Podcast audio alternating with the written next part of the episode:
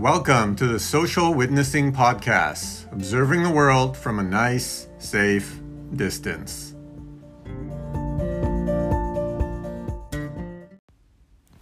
All right, episode 16 Social Witnessing with my guest, Nobody, and my co host, Nobody.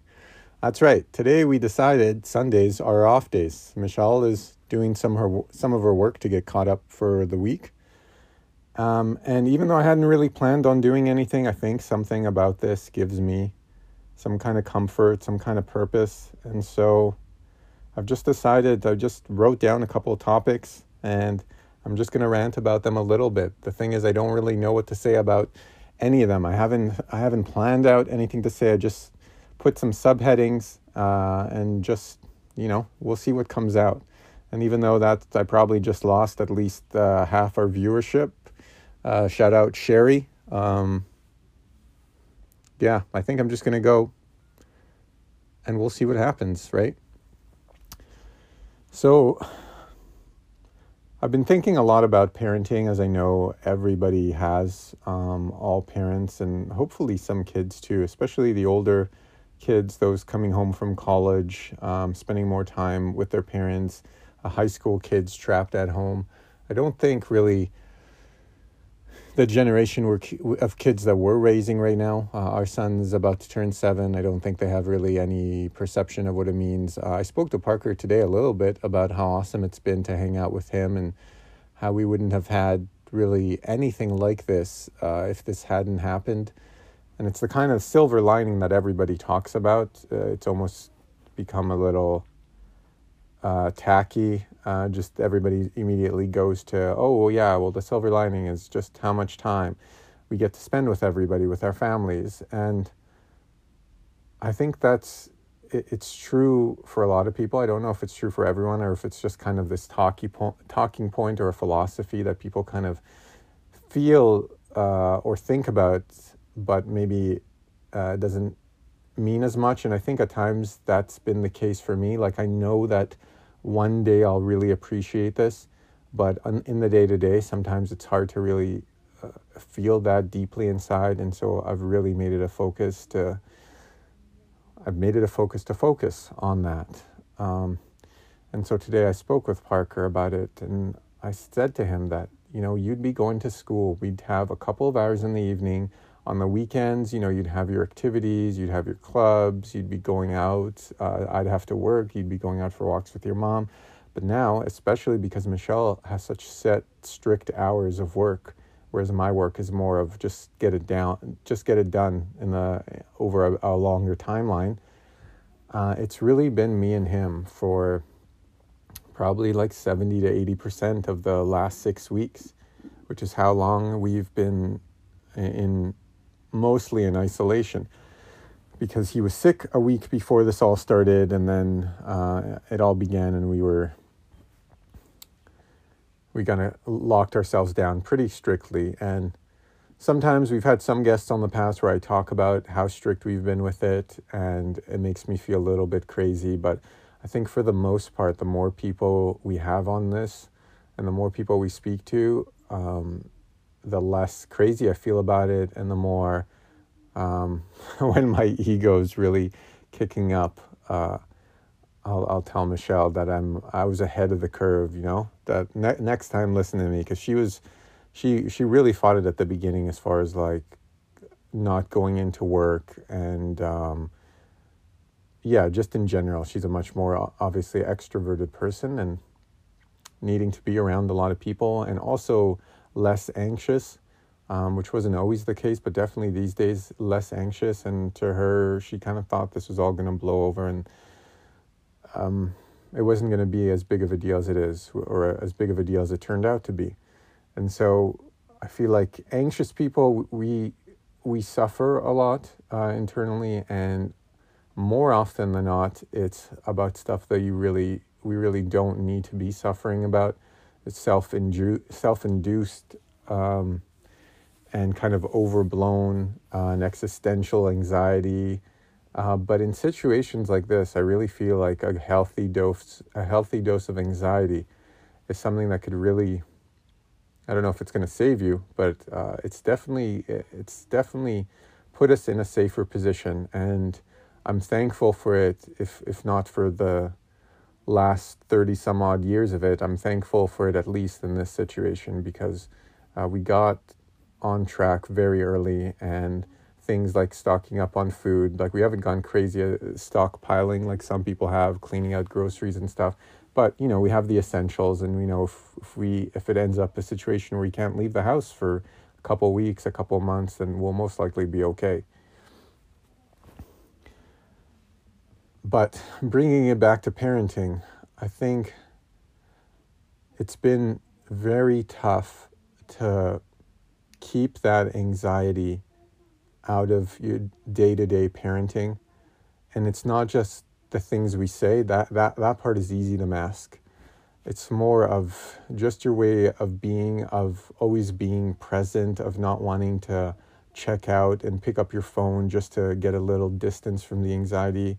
It's when he, when, when Parker talks about a sore throat or start, starts sneezing too much, uh, not, not kind of having a look on your face like, oh, geez, we got it, we got it, we're infected um, there's a very funny TikTok. If uh, you ever want to see it, maybe I'll post it in the show notes about uh, a guy who just uh, coughs one time in mid sentence and then just stops and has this look of panic on his face and turns around and yells, Ma, I got it. Yeah, I got it.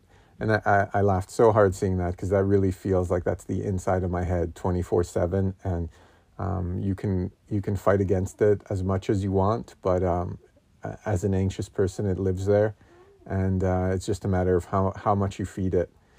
Um, but no matter what, it's gonna you're gonna hear it. It's just whether you're gonna let it go at that point when you hear it, or focus on it and let it build, which is what the first couple of weeks of this was. It it was a, a you know like a like a childhood monster that you you lie in bed and you you shiver in fear, um, unable to get rid of it. But as it's gone on, um, as kind of practice some strategy, some meditation, some focus on not not stewing in the the anxiousness in talking to people and kind of self realizing that there's nothing there's nothing you can do. Um, uh, one of our past guests, John, spoke about his daughter. They took her to the grocery store, and no matter what they you know you tell them beforehand, suddenly you look over and she's licking all the fruit and I kind of joked, ah, well, if we got it, we got it, and that's that's kind of the mentality. Ever since then, that little that little joke that's kind of has more basis in reality than in humor. Um, I, I've been using that. I hear it in my head when my anxiousness gets too high. I just tell myself, you know, if you got it, you got it. There's there's literally nothing any of us can do, and so my focus now is on making sure that and I think a lot of parents do from from people we've talked to on the podcast, making sure that anxiety doesn't. The kids are already dealing with so much, um, a lot of which they don't even realize they're dealing with now, and that's the other anxiety. There's the anxiety about what's going on now, but there's also the anxiousness of what what what of this is being stored in their little developing brains, and how much of it is going to affect them later on. Um, you hope that it's not too much and you know people have been through a lot worse and been okay but there's also people who have been through worst or same and, and not been okay and it's something that's stuck and we try and kind of when when either one one of us is feeling anxious about it we kind of pep talk each other by saying it's not so much what happens now like there there's some unavoidable stuff that's going on for most kids now there's nothing we can really do about it. The situation is what it is, but it's how we talk to them about it and how we go on from here. And later on, if we need to deal with it, then just dealing with it in an understanding and compassionate way. Uh, if we get a whole generation of germaphobes coming out of this, then, you know, we'll just, we're such an aware generation for the most part. Uh, thanks to the sharing of information, thanks to how big meditation, even things like yoga, um, it, we're really aware of what's of what's going on in our minds and our body and how we talk to our kids about it and how we teach them. And I spend a lot of time since he was a little little baby. Um, I spent a lot of time with Parker talking about how to deal with emotions, how to deal with thoughts. Uh, grown up land, we call them intrusive thoughts. Uh, as little kids, they're monsters under the bed, which I dealt with a lot as a kid. I was constantly scared at night, uh, terrified really, and it was, I don't know, fascinating is the right word, um, but it was, it was quite a trip to see Parker go through that same thing and, and seem to live through the same anxieties. And it, for the first time in my life, it made me very happy that I went through what I went through.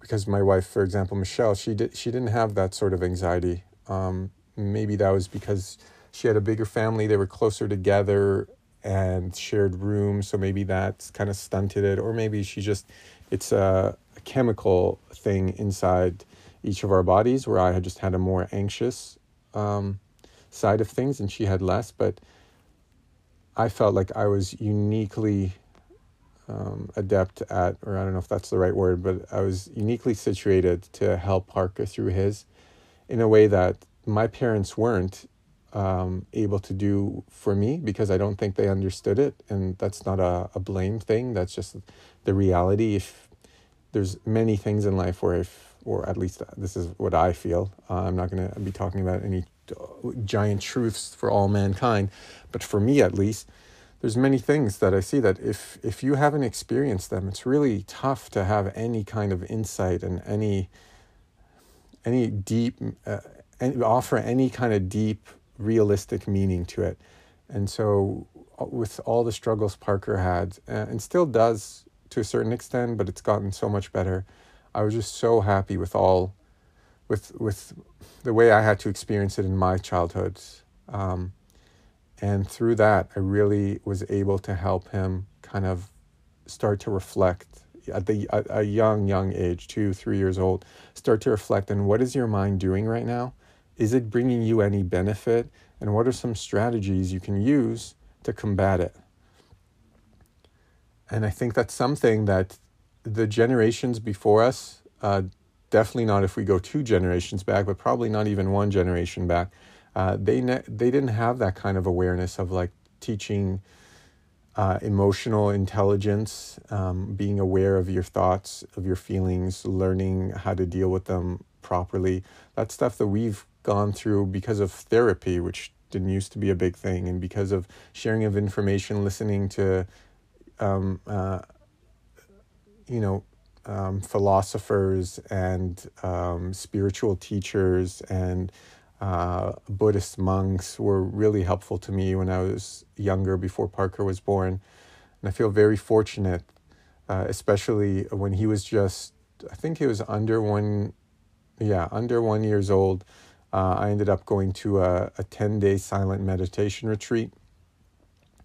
And I think that that really, I was already feeling very uh, kind of in tune with thoughts and feelings, but that experience of sitting there for 16 hours a day without talking, without making eye contact, without having absolutely anything to do by sit, but sitting and uh, practicing being aware of your thoughts and disengaging from them.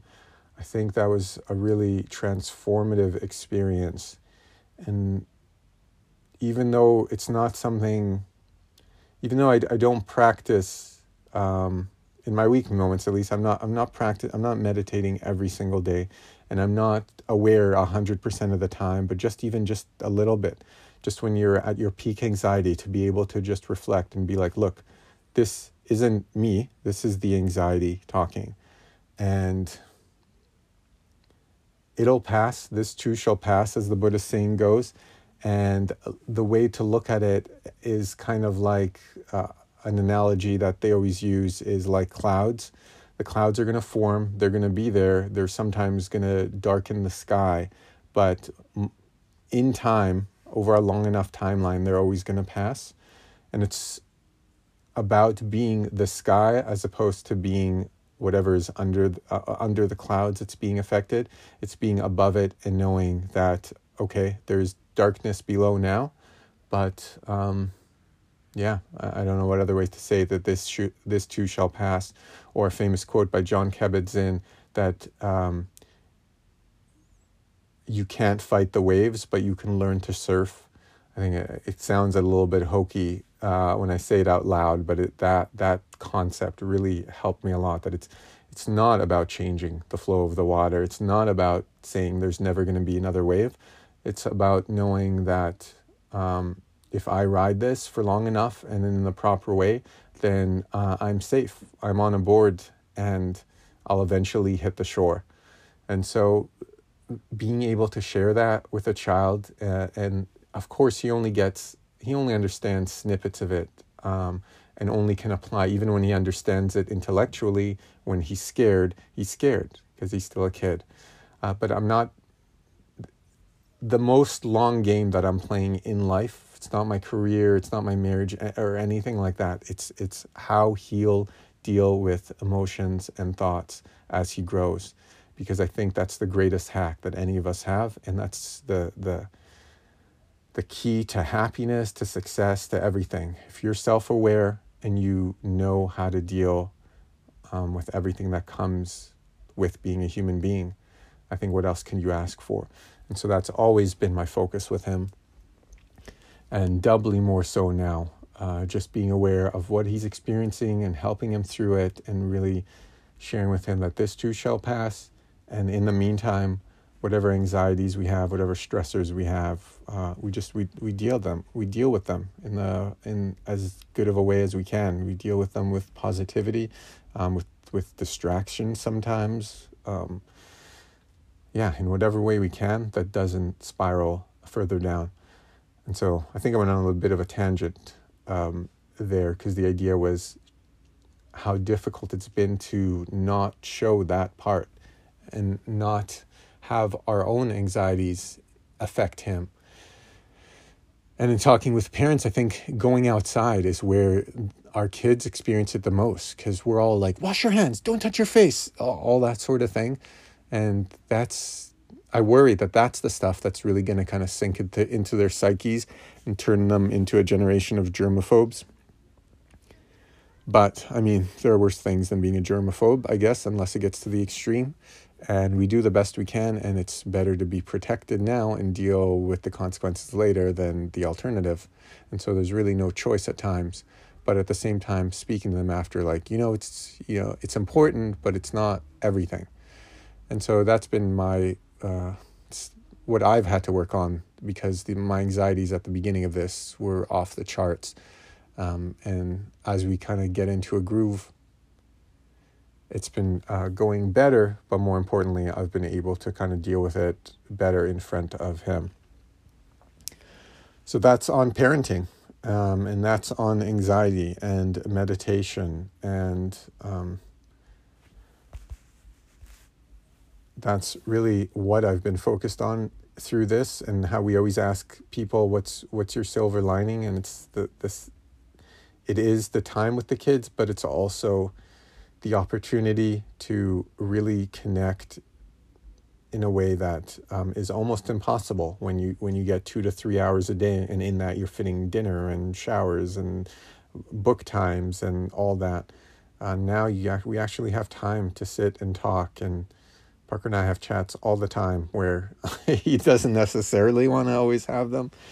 Um, but if it's important enough, uh, then he's going to. And as long as, as we do it in a way that's engaging to him, uh, I think there's never been a better time to touch on a lot of this stuff. And we've never had a better opportunity to. So that's that. As far as life, uh, we've spoken about this a little bit before on the podcast, um, where this has really put has really caused us to reprioritize what's important to us. We've loved living downtown.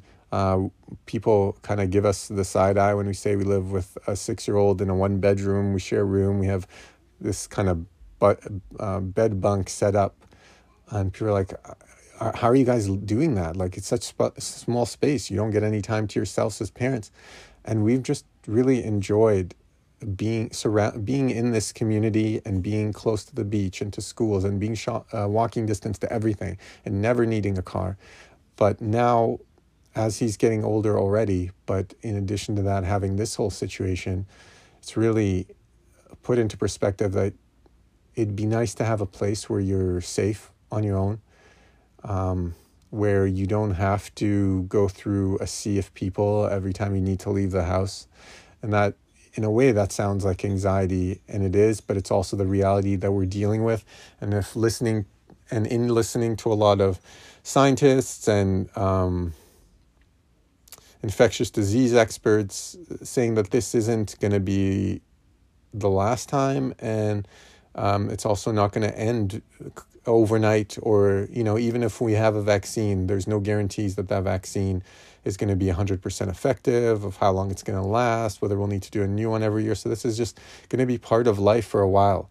Um, and if not for this round then you know the next time this comes. And that's put into perspective to have your own space um, and to not have to defend uh, sorry depend on public spaces to be able to get some relief from being indoors all day and sure you can you can go for walks and some people are in better situations and live in areas where it's easier to go out and go for walks. But for us right now it's walking through a lot of people uh, potentially to get out of the building and then downtown is just unless things get considerably worse and people start getting a little more fear in them i don't see things getting any better as far as social distancing. It's it's not very um, it doesn't make you feel optimistic walking around downtown or, or for us it's driving around downtown trying to get out of downtown to a place that's more open it doesn't make you feel optimistic because it, it really seems like not a lot of people are not taking it seriously, and this is a type of thing um, that um, needs to be taken seriously in order for everyone to get the benefits. Um, if some people don't take it seriously, then all the benefits that are being put out by those of us staying at home uh, and doing all that, um, they're kind of all for naught because it doesn't matter if there's, you know, if 30% of the population continues to spread it around, then they might develop some herd immunity, but the rest of us are at risk. And even today, there was a protest near our house where apparently like 30 to 50 people were out there chanting, Open your eyes, wake up, uh, thinking this is all a go- government conspiracy. And I was saying to Michelle, like, I understand their point. I, I think if you're prone to that kind of line of thinking, if you're, uh, excuse me, a bit of a conspiracy theorist, it's not hard to it's not hard to go down that road and kind of find some justification for that idea that we're being kept indoors, that those in power are using this opportunity to seize power, which I think is happening for sure. Um, uh, and then, but then, if you go to the even more extreme side, it's well, they're they're all gonna they're gonna make the vaccine um, mandatory, and now you you don't really know what you're getting vaccine, and they're using us to to enforce social tracking in a way that we'll agree to and all that um, kind of draconian um, kind of line of thinking. And you know, if it's it's not difficult to see their side if you're being empathetic. Uh, all that you know could be true, I suppose. Um, I wouldn't give it a very high probability, but it's possible, I suppose. But in the meantime, uh, it doesn't help. Um, and when you talk to people in healthcare, like it's not there, there, there's nobody in healthcare right now, or I shouldn't say that because I'm sure there are, but there's very few people and none that I've spoken to or come across that are, thinking this is anything but reality and serious and is, is exactly what the government is telling us. So, for all of us non conspiracy theorists, um, it really it's worrisome that there's such a, a, it seems like a growing population of people. And i don't know what it's going to take. We spoke about this a little bit on the podcast with liam. Uh, hopefully it doesn't take someone they know and love getting sick for it to really hit home but unfortunately that's just the way it is for a lot of people and while he was talking about it i was thinking and really reminded me of republican senators in the us who are um, very homophobic and anti gay rights, and then one of their kids or someone they know, someone in their family comes out and they do a 180 about turn.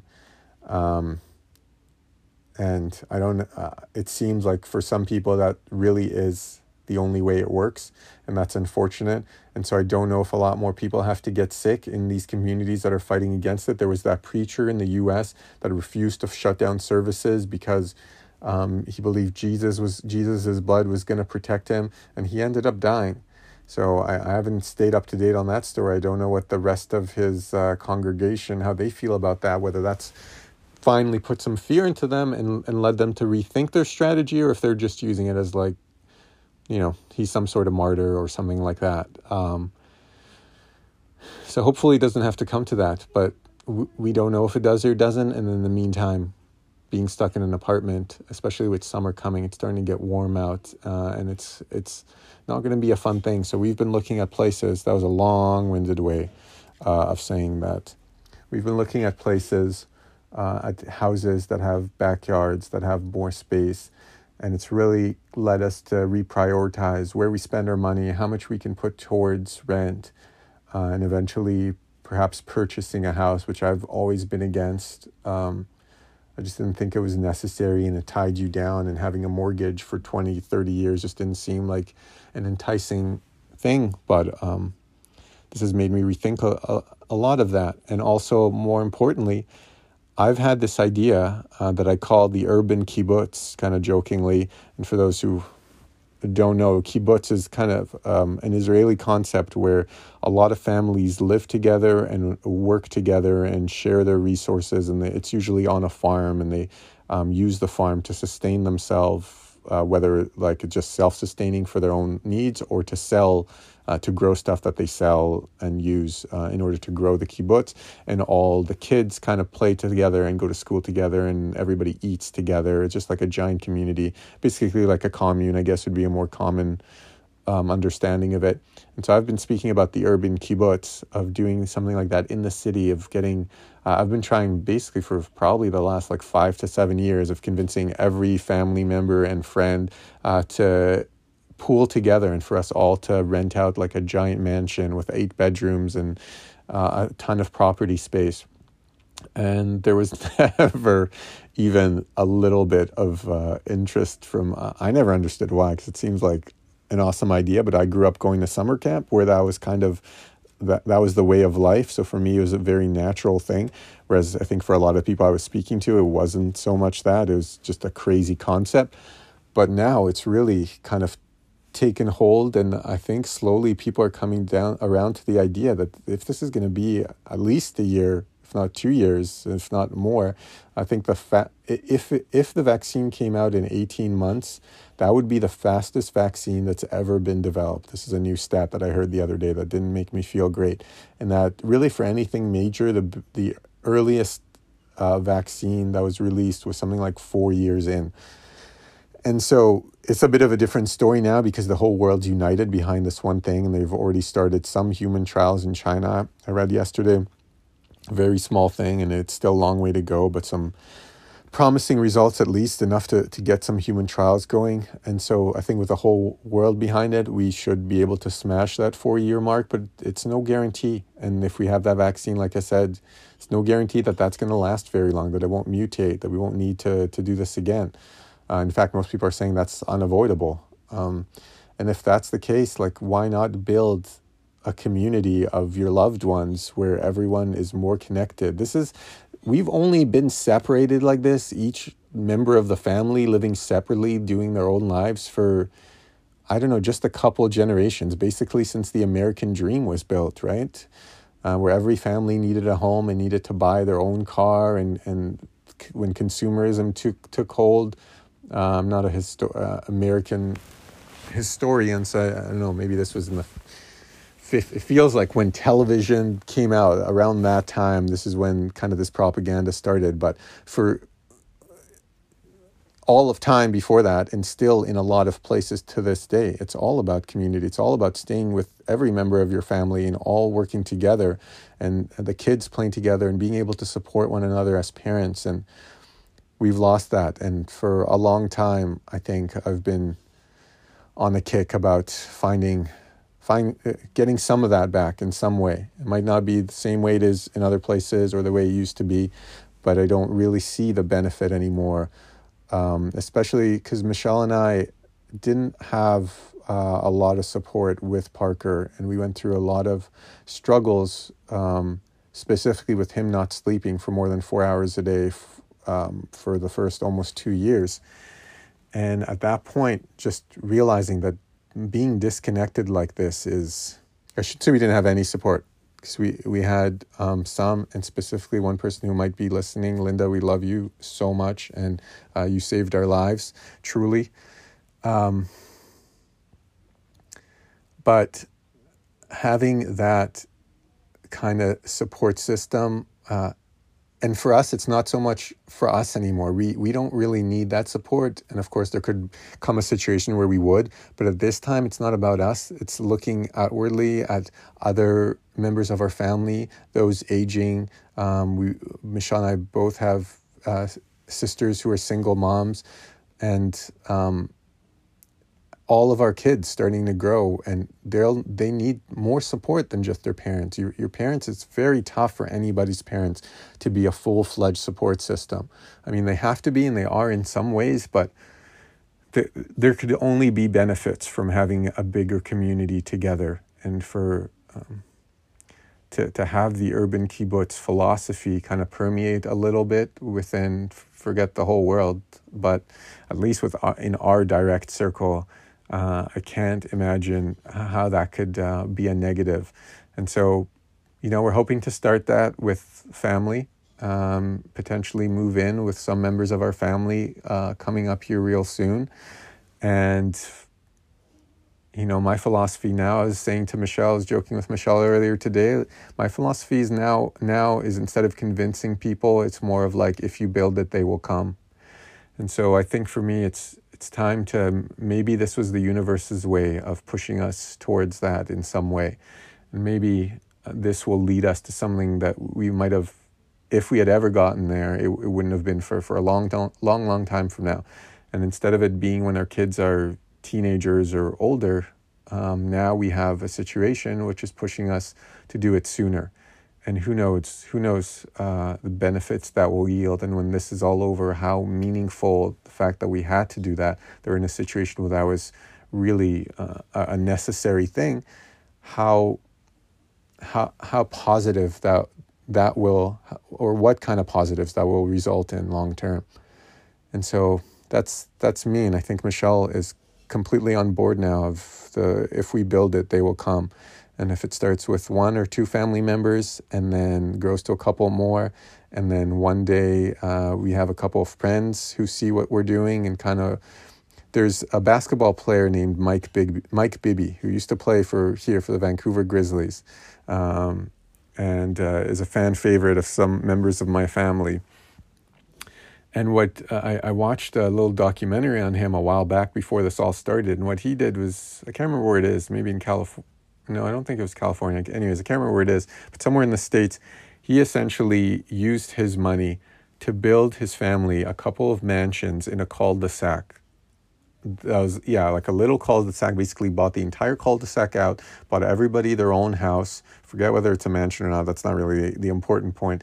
And they all have basically their own little community. And I remember seeing that and pointing out to Michelle and making her come watch and saying, see, this is what I'm talking about. This is the urban kibbutz. It's not like the kibbutz of Israel where you're all living in, you know, you're all living in communal living. Uh, it's just about bringing people together who, who, who should be together, who want to be together, and uh, who would benefit from being in close proximity, as opposed to scattered all over the city for us um, all and even more so all over the country and many different countries for a lot of people. For us, we've been fortunate that it's basically between BC and Alberta, but for most everyone else I know, it's it could be a lot more widespread than that. And so that's that's kind of the road we're heading towards, and we hope to be able to find a place to kind of begin this journey. And we hope through that um, our anxieties can be reduced and um, the kids, uh, our son, and any of the kids of our family members who come with us can be reduced, and we can just kind of start living, treating it as more of a vacation from the world um, a little bit, where we're just growing and, and building bonds as a family. I think if if anything positive is going to come out of that out of this, then that that seems like a good thing for it to be. And so that's that. So that's an update on um, the state of affairs here and where we're going with it. And tomorrow we're going to have uh, an amazing lady on the podcast. Michelle will be back, and we're going to have a lady who runs a charity called Mamas for Mamas, who's doing amazing things um, in her community and um, spreading all over. And hopefully, that too, that is another positive that can come out of this is sharing these stories and uh, being able to kind of unite the people who are in it for the right reasons. And I feel like that's what we've done. I feel like everybody we've spoken to on this podcast, we've been fortunate that everybody's on the same page. Everybody's trying to head towards the light, find goodness in the situation, and um, maybe bring bring some comfort to others and, and some joy and yeah, comfort. Comfort's a good word. So I'll end with that. Thank you to anybody listening, and we'll see you back here tomorrow. Be well.